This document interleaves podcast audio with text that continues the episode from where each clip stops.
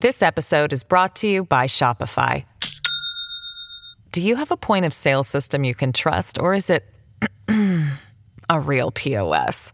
You need Shopify for retail. From accepting payments to managing inventory, Shopify POS has everything you need to sell in person. Go to shopify.com/system all lowercase to take your retail business to the next level today. That's shopify.com/system. Hello, everybody. This is Marshall Poe. I'm the editor of the New Books Network. NBN listeners like to read books and buy them. So we thought we'd tell you that right now, our friends at Princeton University Press are having a remarkable site wide sale. You can get 50% off books, including ebooks and audiobooks, with the code 50, F I F T Y, at checkout until May 31. You can save some real money on Princeton University Press books. I encourage you to go there and check it out.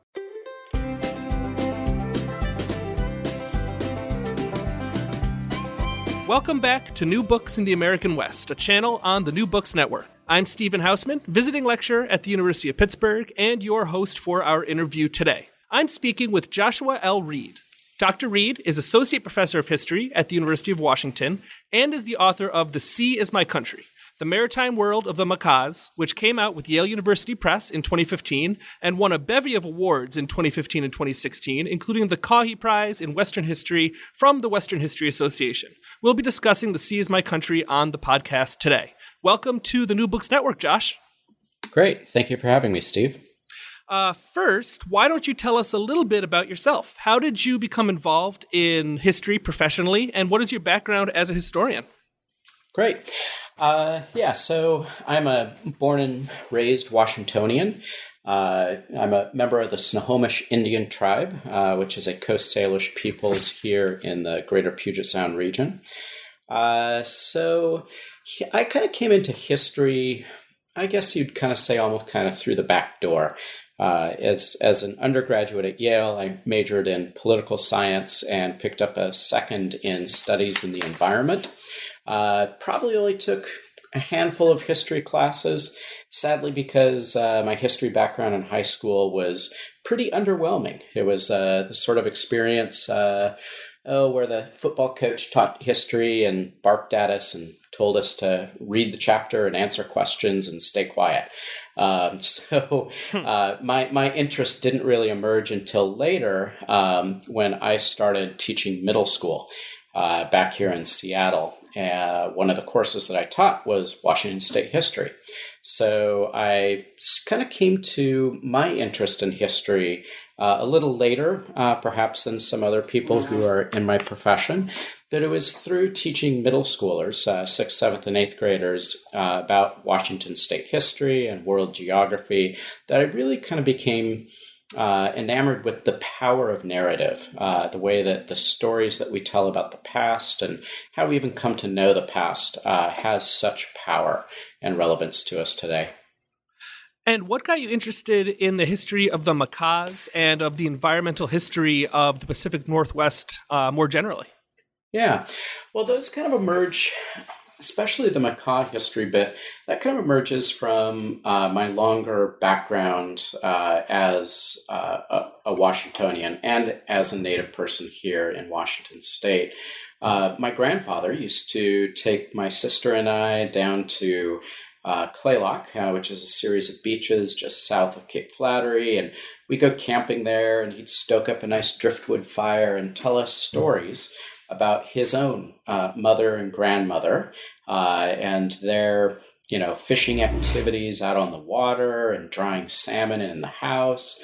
Uh, you know and so i i came uh, to really kind of appreciate the role of people specifically native people uh, in this marine environment um, that was such a core part of my growing up uh, additionally, around that same time, my parents started to take me backpacking. And the first backpacking trip we did was down to Cape Alava, uh, which is right there uh, at Ozette, which is part of today's Makah Reservation. And that's really the site of one of the premier archaeological digs uh, in the Northwest Coast. Uh, so that's where back in the, oh, 1970s, uh, there were a series of excavations uh, for more than a decade of uh, of this village, uh, this Makah village uh, there on the coast. And so, you know, as a young person growing up, uh, I got to experience and see uh, this active dig, which was just really interesting to, to, to, witness and to see Makahs uh, working side by side with archaeologists from Washington State University, uh, this really active, uh, prolific archaeological site. Uh, but then finally, what really kind of drew me to this particular topic, especially the intersection of uh, indigenous history, specifically Makah history, and the environment, uh, was through teaching Washington state history, uh, particularly around 1998 and 1999, as Makahs were stepping up their interest in, uh, in hunt- hunting a whale uh, there was all kinds of rhetoric, uh, specifically racist rhetoric, in newspapers and television news coverage uh, that you know my students heard, and they would come into the classroom and ask questions about that. You know, like what? Why do people describe Makahs this way? Don't they understand that's racist? Why don't they know more about the treaties? And you know, so they were asking some you know kind of very historically grounded uh, questions that then I was like, this would be really interesting to look at in a more substantive way. Uh, so that kind of led me then on to graduate school. Well, let's get into the book. And to begin with, why don't you set the scene a bit for us? Tell us where exactly the Chadi borderland is, and mm-hmm. where does that geographic idea come from? Yeah. So the space that I ended up writing about uh, is right there at the northwestern point of the contiguous United States, Cape Flattery. And this has been the homeland of Makah peoples uh, for many, many, many generations, uh, for forever, uh, from the stories that they tell.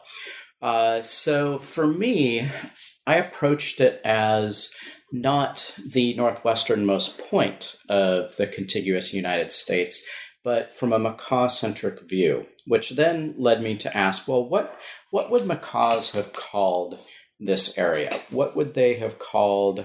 You know, these marine waters, the lands and islands that are around there. And they didn't really have a specific term for all of uh, kind of the, the, the set of their homelands. Uh, but they did have a name, uh, and this is one of several Makah names for Tatoosh Island, uh, which is just right there off of Cape Flattery.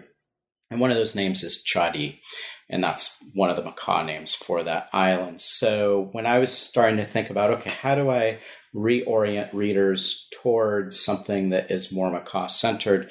That's when I kind of came to the point that this name that they called Tatoosh Island is a great name to use to help readers think about this from a Makah perspective.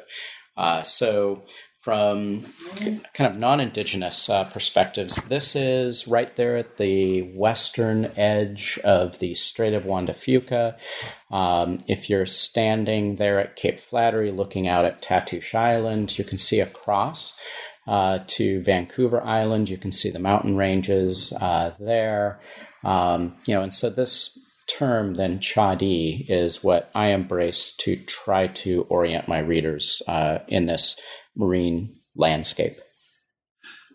Tell us about the political geography of this borderland, particularly in the latter half of the 18th century when the narrative of the book really kind of gets going. Who lived in this region and mm-hmm. how were their social and their economic systems adapted uh, to the region's ecology in particular?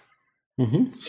Uh, so, by the mid to late 18th century, uh, when Europeans finally kind of start to uh, intrude upon this part of the Pacific, uh, this was a landscape that I describe as a borderlands. Um, and so, kind of, you know, uh, I take a very straightforward definition to borderlands uh, space or a region that is contested and shared by distinct peoples. And so then that led me to think about okay, well, how do I describe the distinct peoples that are in what we traditionally call the Northwest Coast region? Uh, from kind of an anthropological culture area uh, perspective, the Northwest Coast, especially right there at Cape Flattery, where the Makahs live, uh, that's where you have a number of different peoples uh, kind of rubbing up against each other, coming together. Uh, so you've got Coast Salish people, um, you know, which is uh, where where my background, my personal background, comes from, coming out of Puget Sound, the Salish Sea region um, you know, that are kind of further to the east uh, in the Strait of Juan de Fuca. Some of them are coming out to trade and engage with other peoples there at Cape Flattery.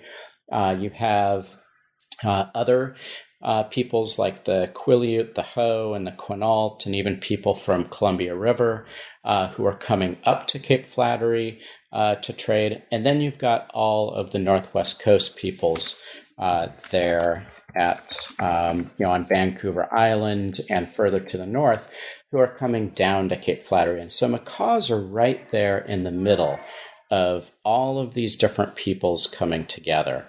And so directly to their north, they've got a range of Nuu-chah-nulth uh, First Nations, um, people up based around Nootka Sound and Barkley Sound and Clayoquot. Uh, and then they've got uh, people like neighbors like the Clallams uh, to their east, and then some of those tribes, uh, tribal nations to the south. And so each of these groups really did embody a different people and thought of themselves as different peoples, peoples different from others, from their neighbors. And so a lot of times when we talk about the complexity of a space like this in indigenous North America, we oftentimes think about it as a collection of smaller polities. Um, Many of those kind of political units are rooted at the village level, but you did have uh, kind of loose confederations coming together, um, such as uh, groups uh, around Nootka Sound. Uh, but then you also have, say, the cluster of five villages there at Cape Flattery uh, that are coming together, you know, at least at some point in the 18th century, if not earlier, as the Kwi-di-cha-at, the people of the Cape which was an identity that they embraced that differentiated them from others. And then they interacted through a variety of different networks. Uh, trade, of course, is one of the big driving factors in this region. Uh, Makah traders were right there at the hub of multiple trade networks extending all the way up into southeast Alaska, down into northern California, uh, east into Puget Sound, and then connecting with networks that would cross the mountains and go east of the Cascades all the way to the foothills of the Rockies. Uh, Makah traders themselves uh, traveled uh, within many of these networks, but a lot of people also came to Cape Flattery to trade with Makahs.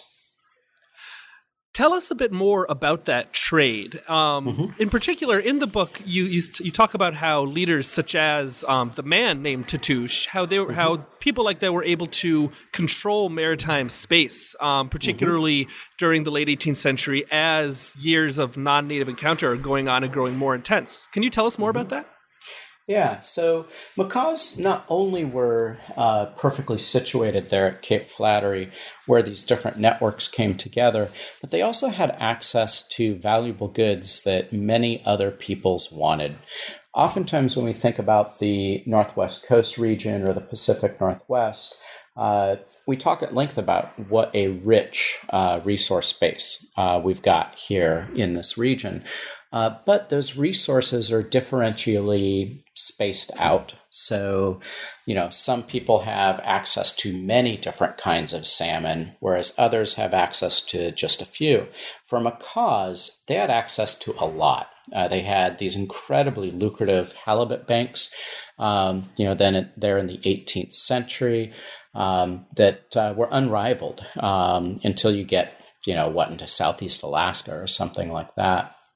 Uh, they also had access to uh, quite a few sea mammals, uh, many different species of whales, seals, sea otters. Um, because of the way that the currents flow uh, there off the coast of what is today Washington State, it would bring these sea mammals uh, in close to Makah villages, which made it a lot easier for them to go out and hunt whales or hunt seals. Um, so Makahs became very proficient sea hunters uh, that would head out up to at least 100 miles into the open ocean in their canoes to harvest uh, a wealth of uh, lucrative and valuable resources that they could then process and trade with others. Additionally, uh, if you look at kind of salmon migration routes, uh, many salmon swim by Cape Flattery into the Strait of Juan de Fuca as they make their way into rivers in the greater Salish Sea. Uh, and so Makahs had access to many different uh, salmon runs that would be slowly working their way into their spawning grounds. And at that point, as the salmon are swimming by Cape Flattery, they're they're generally at their fattest. They've been feeding out in the Pacific for years on end, and they're nice and big and bulky. They haven't started working, doing the hard work of swimming upstream to spawn, which is when they shed so many of their kind of caloric uh, weight. So Makahs had access to a wealth of different resources that then enabled them to really kind of dominate many of these trade networks uh, because they they really kind of had the most. Trade was important, but um, as you describe in the book, violence also played a really crucial role in mm-hmm. the interplay between imperial ambitions and native spatial control as well. Can you tell us a bit about that too? Yeah. So, one of the arguments that I make in this book, and this is really uh, drawing from borderland scholarship, uh, is you know when you analyze any borderlands space you really need to look at the specific networks the specific drivers and parameters that different people are setting around um, you know kind of the social interactions uh, within these spaces. And violence was definitely one of those networks. Um, and so, if you think about kind of like a spectrum of interactions uh, among various uh, historical actors, you know, at one end you've got uh, kinship and marriage, and at the other end you might have violence. But even within that spectrum, you've got some blending of the two. Uh, and so, for Makahs, there was an awful lot of intermarriage with uh, neighboring peoples uh, who would want to marry into uh, Makah communities to be able to um, participate in a very lucrative livelihood. Uh, but then you also had a lot of neighboring peoples who uh, were a little jealous, uh, perhaps, of what Makahs had and access that they had to halibut banks, to sea mammals, to the salmon coming uh, swimming past Cape Flattery. So Makahs found themselves needing to defend uh, those resources and defend their access to the resources. So when others would encroach upon, um, you know, Makah territory and Makah homelands that extended out into the marine waters, uh, they took action to defend themselves, and so that uh, oftentimes is what sparked a lot of the uh, violence and tensions and conflicts uh, in the time before Europeans came. And then when Europeans did arrive on these uh, sailing vessels, uh, many peoples like the Makahs uh, kind of saw them almost like a new source of resources. These vessels coming in with, you know, chock full of trade goods that uh, many different peoples in this region wanted. Uh, and so Makah authorities, people like Chief Tatoosh, uh, would use their authority and their power to um, kind of manage or manipulate these networks uh, to their advantage uh, and would you know kind of almost treat these ships like harvestable resources that were under their control. So they controlled indigenous access to these vessels. They kept competitors at bay from gaining direct access to them. You see this also play out up in nootka sound um, around Chief Maquinna. And so that, of course, also sparked certain types of tensions as different uh, Northwest Coast authorities would try to jockey for position to control uh, the access of others to these vessels and the trade goods that they brought in. How did the Makahs uh, react and how were they able to maintain continuing control of space as American interests grew in the mm-hmm. Northwest as we get into the 19th century and as the geopolitical landscape of the Chadi borderland began to change? Mm-hmm. So for Makahs, um, one of the one of the uh, patterns that I noticed uh, when I was reading through uh, archival documents, especially in the first half of the 19th century, is that they did not take well to uh, non natives or outsiders coming in trying to set up trading posts or settlements um, to carve out space on Makah lands. Uh, they would chase them away. Um, and so, or, or they would redirect them. And this is also one of these interesting patterns that I see when I kind of look broadly at uh, indigenous history across North America, is it was not uncommon for non-natives to come in and start, you know, uh, interacting with these indigenous authorities and say, okay, well, where's a good place to settle? Where's a good place for me to set up a trading post? Um, where's a good place uh, for me to set up a town or something like that? Uh, and what Makahs would do is they would direct them to other spaces. They'd say, oh, those lands over there on Vancouver Island, those are perfect for your settlement.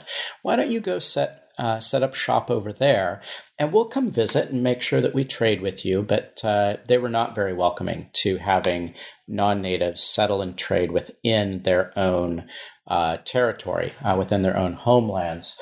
Uh, there was one trader, Samuel Hancock, who initially got set up there um, at Neah Bay and was chased out, but then was invited back in a little later uh, by another Makah chief who seemed interested in uh, kind of managing and controlling the trade that was coming into Hancock. But then there was a competing Makah chief who really didn't want Hancock there. And then this is when diseases struck. And uh, at that point, um, they they chased Hancock out once again. So one of the ways that Makahs were able to really kind of retain their control over uh, their homelands and their marine spaces was by continually um, keeping others out who were not there with their permission. This happened on the land, and this also happened on the on the ocean. This episode is brought to you by Shopify.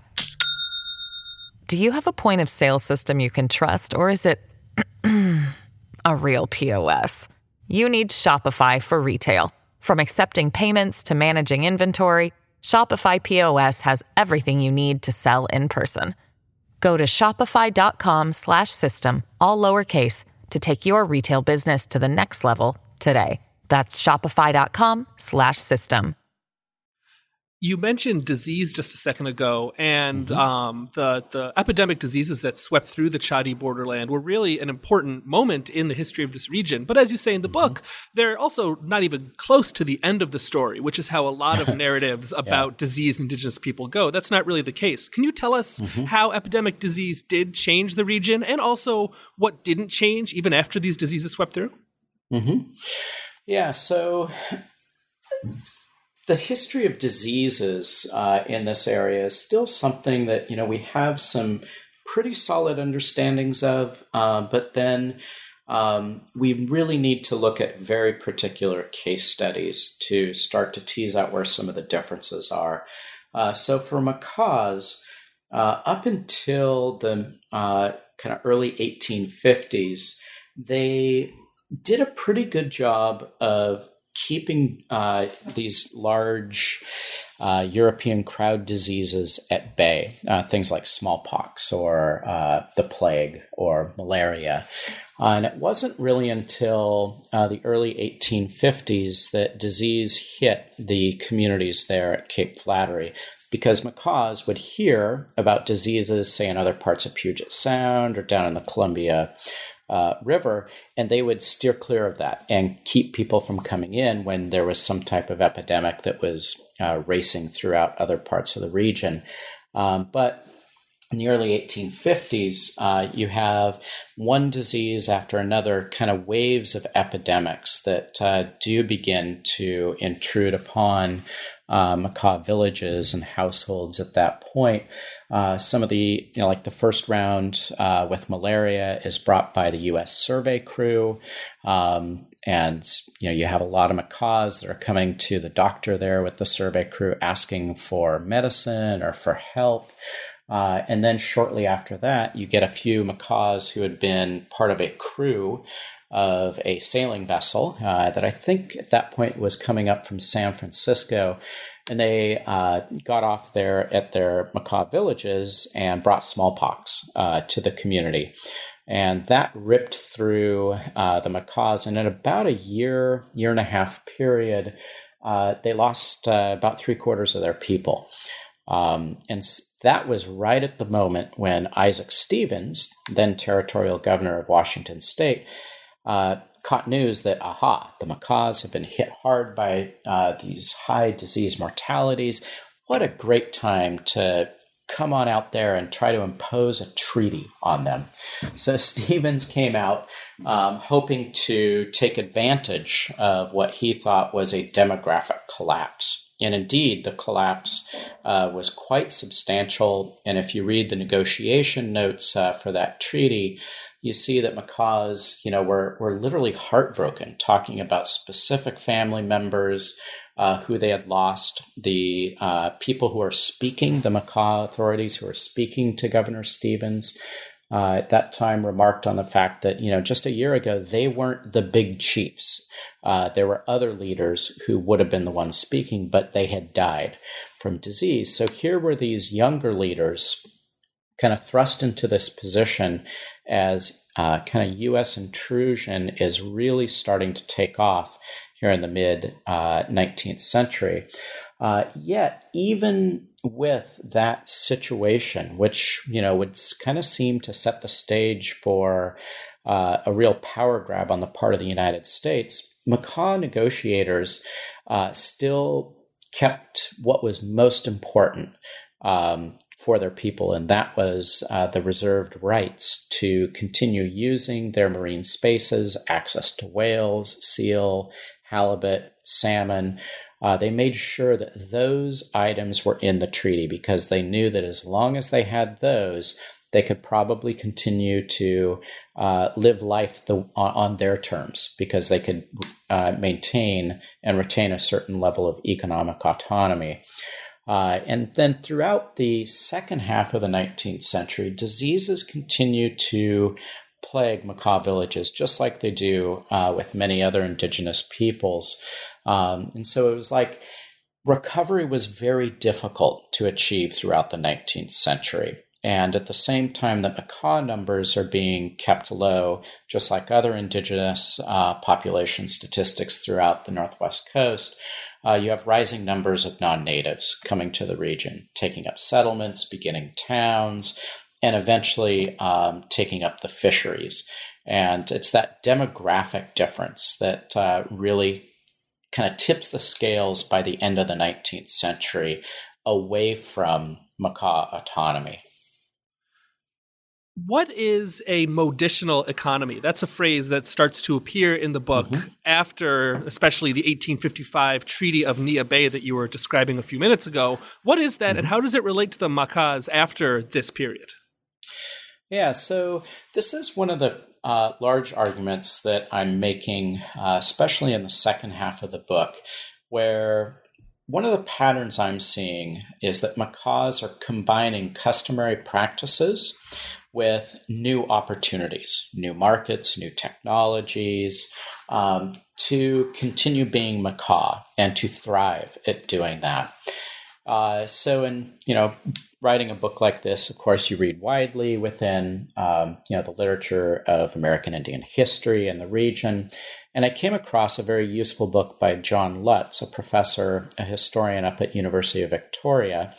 Um, this book is Makuk, and in there he talks about the moditional economy uh, that many uh, Northwest Coast peoples began to embrace. And so the term is from him, and it's a combination of modern and traditional. Uh, so that really kind of uh, fit the parameter of this customary practices combined with new opportunities uh, that I was interested in engaging with. And so for Makahs, this meant that they could take customary practices such as fishing, uh, whaling, and sealing, and you know these were these were things they've been doing for generations that really helped define who they were and who they are uh, still to this day as Makahs. And they could combine that then with these new markets uh, in kind of the rising extractive industries there in the North Pacific uh, through fisheries, through whaling and sealing, uh, where Makahs uh, were wildly successful and could make a considerable profit um, by literally doing what they've been doing for generations even with this moditional economy, though, the Makahs, they still had to face the rising tide of, as you put it, these global extractive economies and enterprises mm-hmm. in the, the northern Pacific. How did these large industries like capital, uh, capitalist extractive whaling and sealing, how did they affect the ecology of the region and how did they affect the Makahs mm-hmm. as well? Yeah. Uh, so, of course, this is in the second half or later half of the night, um, uh, kind of the last end of the 19th century. Uh, and this is where you've got a massive expansion in, say, the whaling fleet in the Pacific. And one of the patterns that you have there is that uh, you know ships from many different countries would come into the Pacific, and they would put enormous pressure on one whale species, uh, say like the right whale, and they would nearly hunt it out of existence. And then they would move on to new hunting grounds, to a new whale species, put enormous pressure on them, and um, and push that uh, uh, population of whales to near extinction. And then they move on to another. So you've got that larger pattern unfolding on a massive scale uh, in the second half of the 19th century, say with whale hunting. Uh, but then you also have a similar thing starting to happen with uh, sealing, with the hunting of fur seals. And these were both industries the Makahs had been um, very robustly engaged with long before non natives came to this region. And Makahs continued to be engaged with this uh, throughout the second half of the 19th century. Uh, so, like, take sealing, for example. Uh, Makahs, uh, you know, at one point they were sealing just kind of off the coast uh, there of their Cape Flattery villages, and then uh, selling the skins to uh, fur traders uh, across the Strait of Juan de Fuca in Victoria. but then you got ship owners from Victoria and Seattle and San Francisco and other places who would come to Neah Bay, hire, or, or, or Makahs would hire these ships, uh, these schooners, to take uh, small fleets of Makah canoes out to the sealing banks further offshore, and they'd stay out for like a week or more at time. Uh, at a time to hunt fur seals, and in return, Makah sealers would pay the schooner owners a third of their catch, and the Makah sealers would retain two thirds of their catch. Uh, and they saw that this was incredibly profitable. And so the next move, the next natural economic move, was to cut out um, those non native schooner owners. So Makahs began investing in their own schooners. Um, buying used vessels uh, and even commissioning new ships to be built to their specifications uh, as the Makahs kind of accrued this fleet uh, they became even more successful, making tens of thousands of dollars um, with just a few uh, months of sealing. Um, and that was just one of many industries that they were engaged with. And so these Makah owned schooners, uh, they would take up to uh, the Bering Sea or off the coast of Japan, pursuing fur seals uh, for several months there, kind of in the later summer. Then they'd come back down. Then they'd repurpose those schooners for some of their fisheries. Then in the early spring or even late winter, they'd be engaged with uh, coastal sealing as far south as Northern California. Then they go back up to the Bering Sea. And so what we see then is not a pattern of just kind of these native hunters casually spearing a few seals because they got hungry and can sell the skins on the side. But we see uh, these savvy indigenous entrepreneurs investing, making capital investments in this extractive uh, industry. Uh, and that, you know, to think about, um, you know, kind of the scale of all of this, you know, Makahs being very involved, very successful, that was a good thing for them.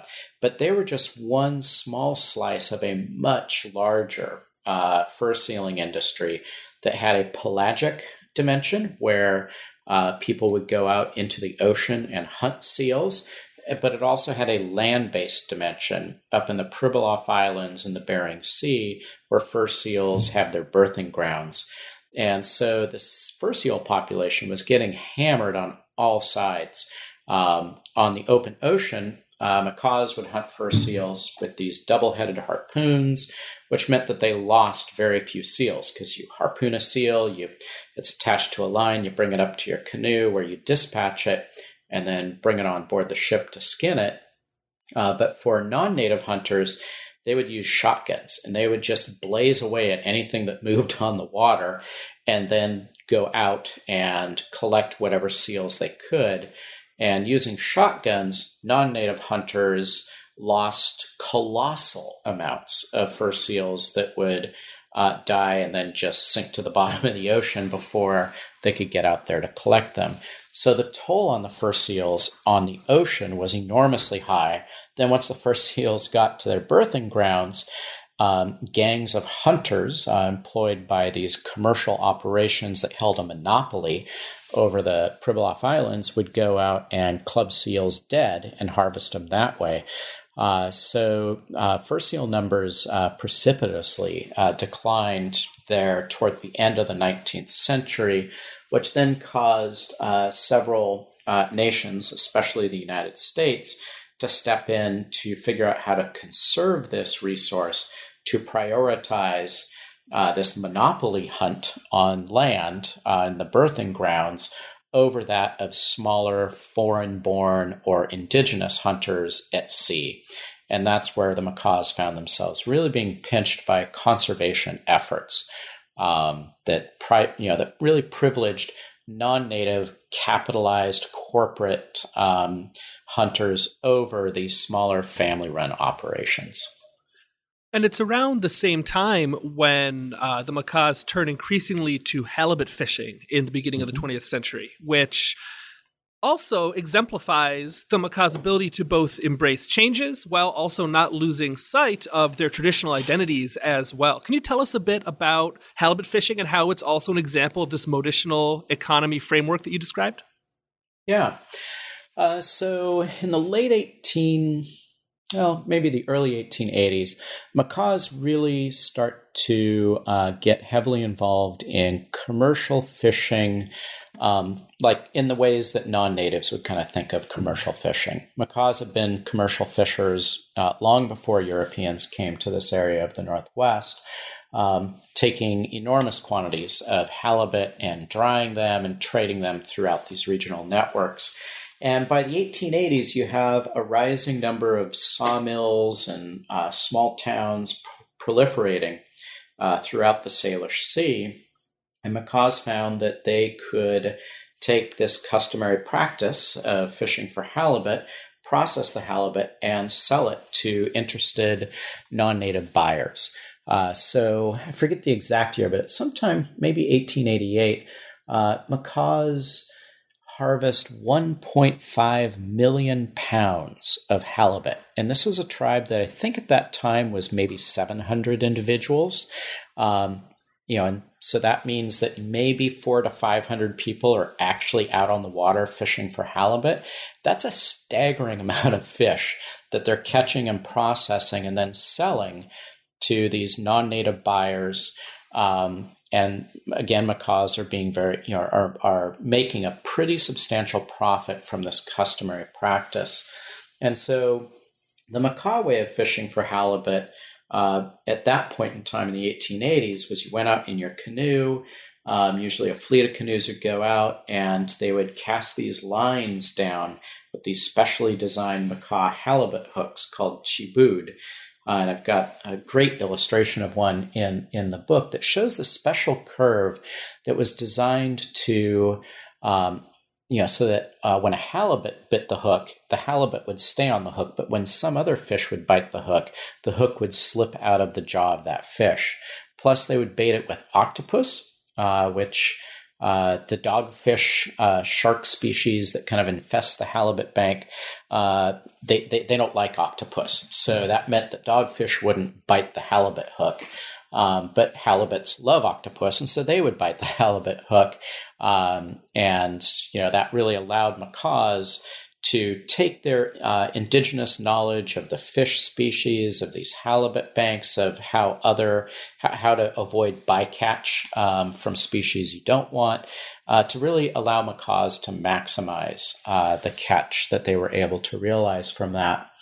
But of course, Makah's success in their fisheries drew the attention of other fishing operation, uh, operators, non native fishers, who saw Makah success and wanted a piece of that. And so uh, from the late 1880s on, you get uh, rising numbers of non natives who really start to flood into the halibut banks and they're using uh, increasingly more mechanized gear, larger boats. Um, they're connecting with refrigeration units um, and taking huge um, hauls of halibut and processing that.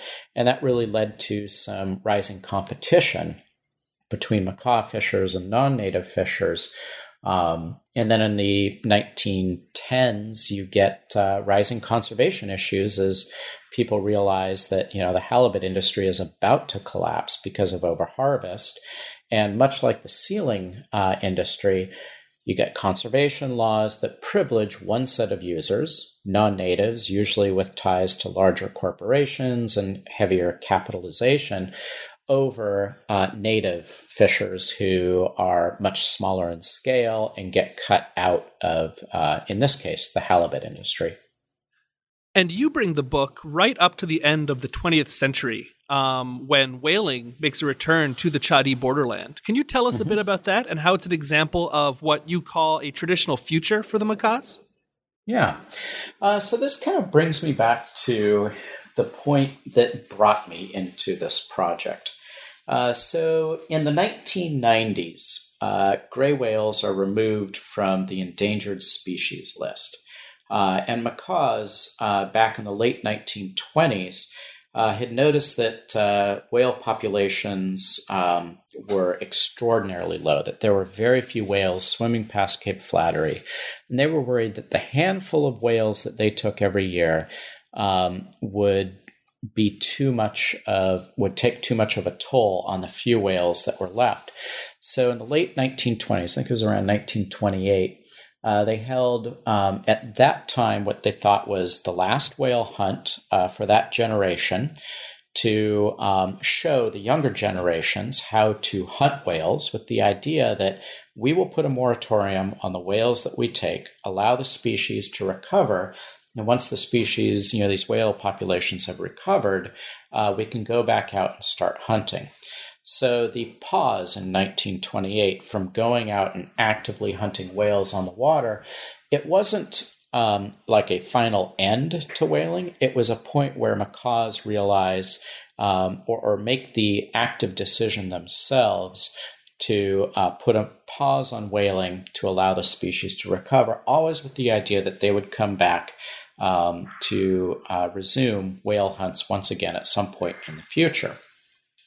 Uh, so in the 1990s, uh, when gray whales are removed from the endangered species list, uh, Makahs realize that this might be a moment when they can uh, get back out on the water to exercise this treaty right that their ancestors had reserved for themselves in the 1855 Treaty of Neah Bay. Uh, but the Makahs at that time also recognized that the federal government had signed all these other um, compacts and agreements uh, with other uh, international um, organizations, with other countries uh, that really kind of prevented uh, American citizens and others from hunting whales. So the Makahs wanted to exercise their treaty rights within uh, kind of the rubric of many of these international conservation agreements. Uh, so they reached out to the federal government, kind of gave them notice that, hey, uh, they'd like to get back out and start whaling. Grays have been removed, so why don't we go ahead and see if we can get a and kind of an annual quota of a number of gray whales that we can hunt um, uh, and exercise our customary practices, our whaling practices. Uh, the federal government at that time was supportive, uh, helped to sponsor the uh, Makah's petition to the International Whaling Commission, uh, which kind of adjudicates different quotas for subsistence purposes, cultural purposes, things like that. Um, but that was also then the time when you know whales were kind of the poster children of the environmental uh, movement, specifically with uh, um, some some pretty radical animal rights activists uh, who did not want any kind of whaling to be happening at all. Uh, and so this is when you start to see uh, that uh, rising racist rhetoric against Makahs uh, specifically around uh, this resumption of whaling. And one of the things that really struck me about all of that was that um, so much of that rhetoric, whether it was supportive of Makah uh, treaty rights or uh, was against uh, Makah whaling, it always seemed to cast the Makahs as wanting to do this um, so they could rejuvenate some past, so they could live in the past. And that just didn't make sense to me. Um, and then as I did uh, this, uh, the research for this project, and conducted oral histories and talked to many Makah people and families about why it was important to whale. Uh, what I walked away from was more of an interpretation uh, that Makahs uh, were engaging in this in the 1990s because not only was this still important to their identity as Makahs, as it had been for generations in the past, but this was still a core part of who they were as Makahs today and who they will be as Makahs in the future. And so this was yet another way um, that indigenous peoples, such as the Makahs, are marking out a future in which they can thrive. And for me, I was, you know, kind of connecting it to the long history of this moditional economy. And I was trying to kind of come up with this idea um, about, you know, that connected both customary practices and the future. And that's when I kind of came up with this idea of the traditional future. That by going out and hunting whales, Makahs were securing for themselves a traditional future in which they could continue being Makah on their own terms. So, Josh, as we wrap up here, uh, this book has been out for a few years now. Can you tell us what you've been working on in the interim and maybe a bit of a preview of the next project you have coming down the pike? Sure. Uh, so, the next project that uh, I'm working on, and I've been chipping away at this for a while, is about indigenous explorers in the Pacific uh, native peoples who went places uh, from the late 18th century to the end of the 19th century and largely returned home or somehow shared their experiences and findings uh, with their home communities. Uh, so I've structured it around five different case studies. Um, one of them emerges from the research that I did for The Sea is My Country.